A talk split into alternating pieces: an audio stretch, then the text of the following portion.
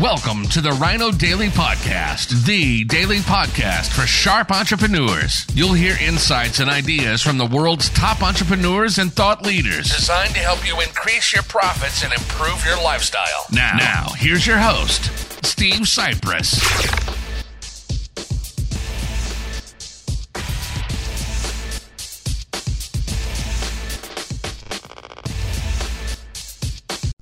Hello, it is topical Tuesday, October 26th, 2021. Steve Sipress here in a beautiful, breezy, and somewhat cool fall day here in usually way too sunny and way too hot southern Arizona. Hope it's great wherever you are.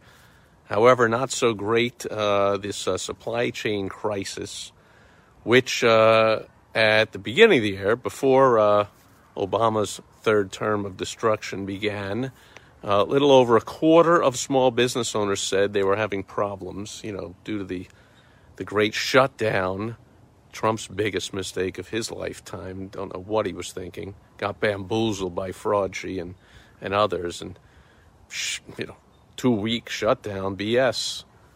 Uh, anyway, uh, that really started a uh, tidal wave of destruction. Uh, and even as some areas opened up and others stay closed, and since there are supplies and intertwined economies from all over the world, uh, the shutdowns uh, really messed with the economy everywhere. So even at the beginning of this year, a quarter of small business owners were reporting that, yeah, they were being affected by the supply chain crisis. But now that has almost doubled, uh, according to the re- recent uh, government survey conducted uh, a couple weeks ago.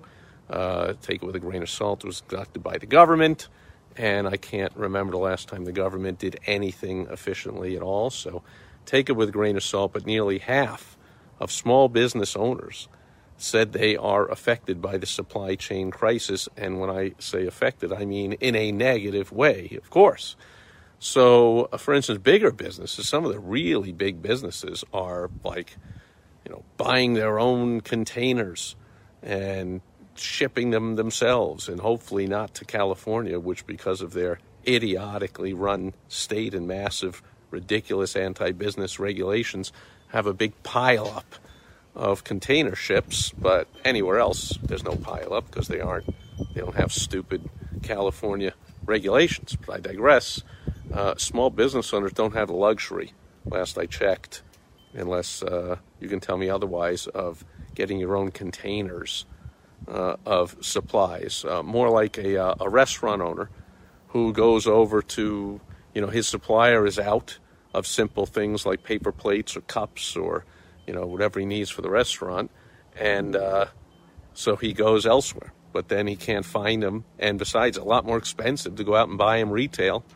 But even there, when the shelves are bare and you can't even buy them retail, now what are you going to do? So you got the food, you paid a lot more for your food you can cook that, but if you can't serve it, you can't deliver it in containers, what are you going to do? So things are a mess. So here's the number one rule, number one key to for small business owners to survive the supply chain crisis for however much longer it's going to last. Because you know, with this administration in there, uh, they are. I don't think any of them have ever run a business or ever even had a real job. They're all complete lifetime sucking off the the people's tax dollars type of losers. And so nobody is going to be able to pick up the phone or get people together and solve this thing. I mean, not this administration, the last one, that's pretty much all they were good for. Uh, you know, Trump's whole life was about solving these kind of business problems, so he was great at that. But this, you know, Obama wouldn't know, couldn't even run a lemonade stand.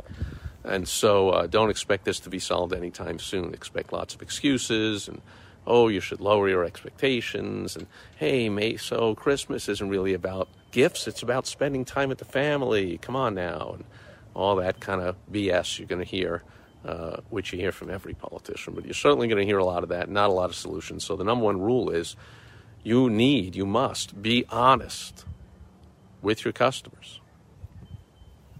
Uh, whether you are a supplier or you're a retailer, you must be honest and not overpromise. And so you underdeliver because this will pass. At what point supply chain crisis will end?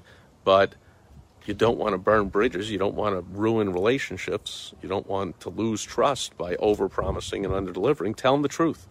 Say, hey, you know, we've got everything that we promised except one item, and I just can't get a hold of it, or else it's going to cost it. Uh, it's going to be this much, or it's going to take this much long. Have some honest conversations, and don't just leave people hanging.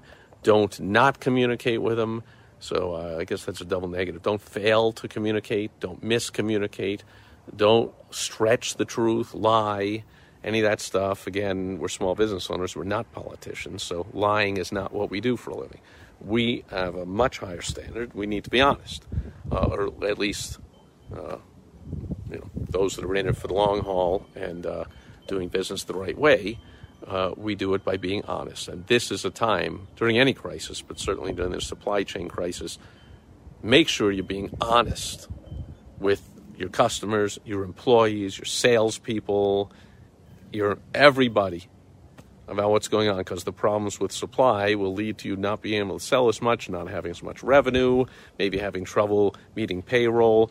Be honest with everybody involved is number one so that even after this passes, uh, they will likely respect you a lot more that you were honest and straightforward with them even through the trouble you'll find that your customers your employees uh, people will will come onto your side when you're honest with them through any crisis uh, this one just happens to be topical right now in the news and because it is topical tuesday or it was that'll do it for today's video and i'll be back tomorrow with more business building tips about how you can make money online on World Wide Web Wednesday. Thanks for being here today, and I'll catch you tomorrow. Over and out. Bye bye.